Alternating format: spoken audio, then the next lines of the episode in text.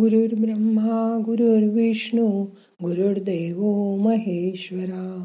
गुरु साक्षात परब्रह्म तस्मै श्री गुरवे नमहा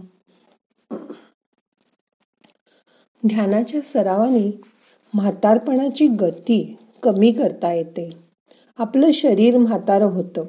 म्हणजे त्याच्यातील पेशींची नवनिर्मिती तिची क्षमता कमी कमी होत जाते. आपल्या प्रत्येक पेशीवर एक टोपीसारखं टेलोमेट असतं. मानसिक तणाव नैराश्य यामुळे ह्या टेलोमेरची झीज होते. आणि जसं जसं वार्धक्य येतं तशी तशी या टेलोमेरची लांबी कमी होत जाते. योग्य आहार व्यायाम व सामाजिक आधार या सर्वांचा उपयोग होतो. पण सर्वाधिक उपयोग होतो तो ध्यानाचा. रोजच्या जीवनात ध्यान एक तजेला आणि ऊर्जा देतो. मग आता करूया ध्यान. ध्यानात आज आपल्याला आपण अजून तरुण आहोत अशी मनामध्ये कल्पना करायची आहे. म्हाताऱ्या लोकांनी अशी कल्पना केल्यावर त्यांच्या शरीराला स्फूर्ती आणि गती मिळेल याची मला खात्री आहे. ताट बसा डोळे मिटा. मन शांत करा. हाताची ध्यान मुद्रा करा. हात गुडघ्यावर ठेवा. डोळे अलगद मिटा. मोठा श्वास घ्या. सोडून द्या. मन करता येईल तेवढं शांत करा.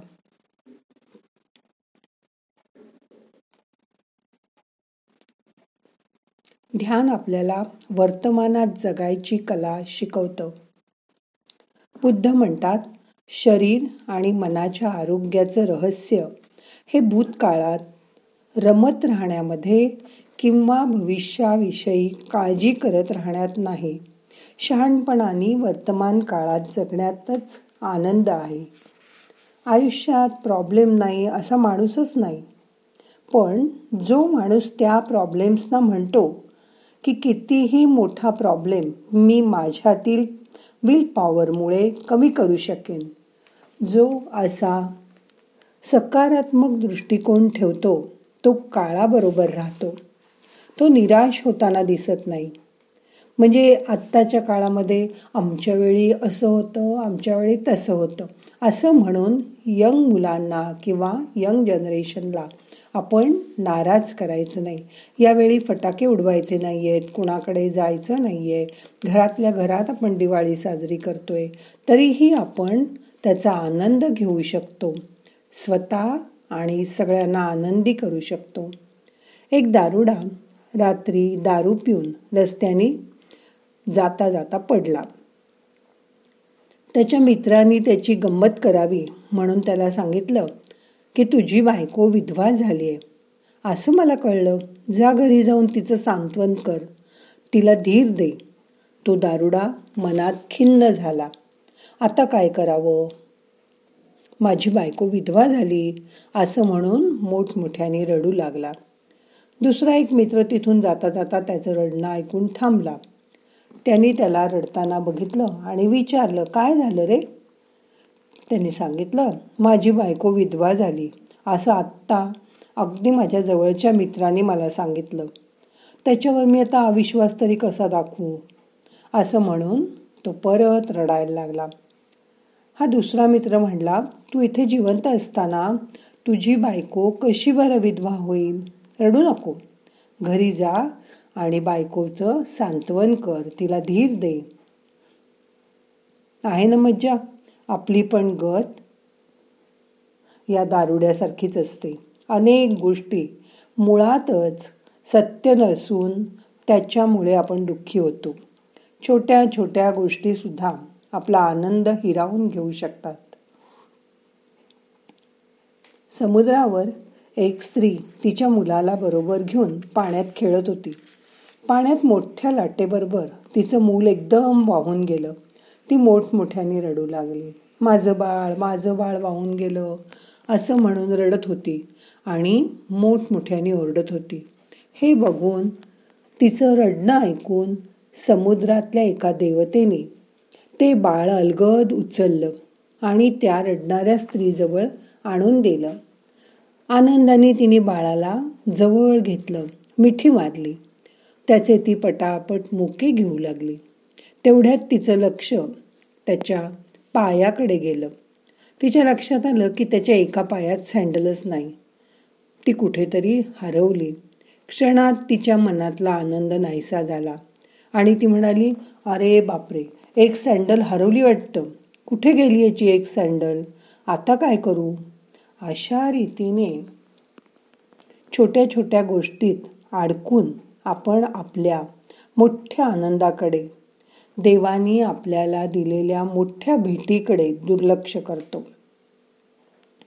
आज असं न करता देवानी आपल्याला मागील वर्षभरात काय काय आनंद दिले काय काय भेटी दिल्या हे आठवायचा प्रयत्न करायचा. उद्यापासून पाडवा करून आपण नवीन वर्ष सुरू करणार.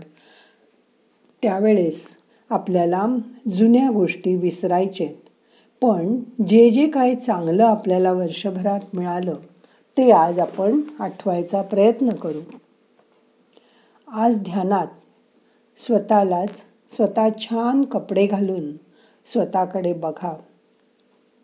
आपण किती सुंदर दिसू शकतो असा अंदाज करा. स्वतःकडे परत वळून वळून बघा.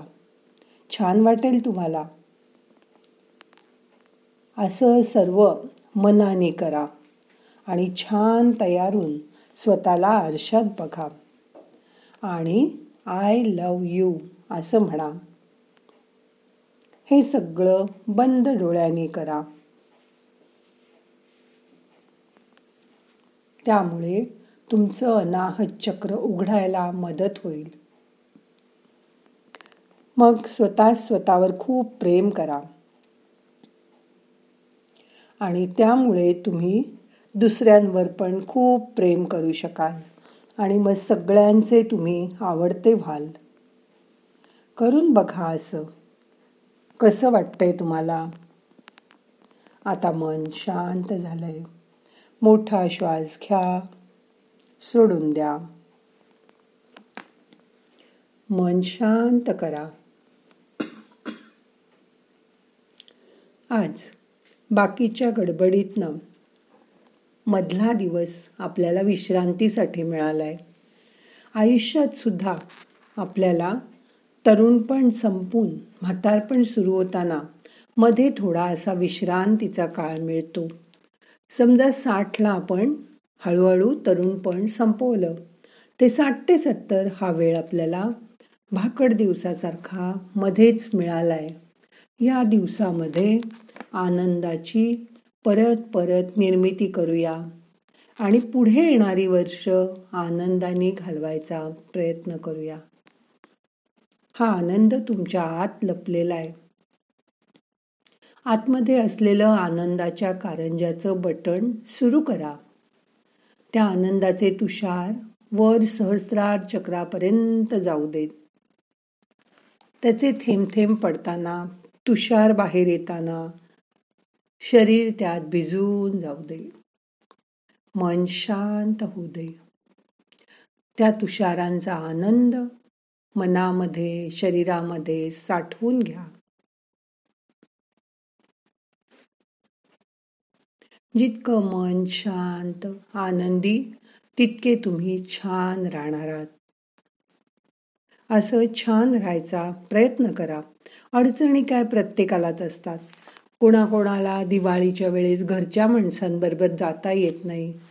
आपण परवा आपले पंतप्रधान मोदींना बघितलं की ते जाऊन सैनिकांजवळ दिवाळी साजरी करत होते. म्हणजे आपण आपल्या अडचणींवर सहज मात करू शकतो. नाही जाता आलं घरी तर आपण दुसरे जे आपल्याबरोबर आहेत त्यांच्याबरोबर आनंद विभागून घेऊ शकतो आणि आनंदी राहू शकतो. मन शांत ठेवा आणि हा आनंद अनुभव करा. आता आपल्याला ध्यान संपवायचं आहे. दोन्ही हात एकावर एक सोळा ध्यान मुद्रा सोडा. हाताने हलक्या हाताने डोळ्यांना मसाज करा. डोळे उघडा. नमस्काराची मुद्रा करा. प्रार्थना म्हणूया. नाहम करता हरिक करता हरिक करता हि केवलम. ओम शांती शांती शांती.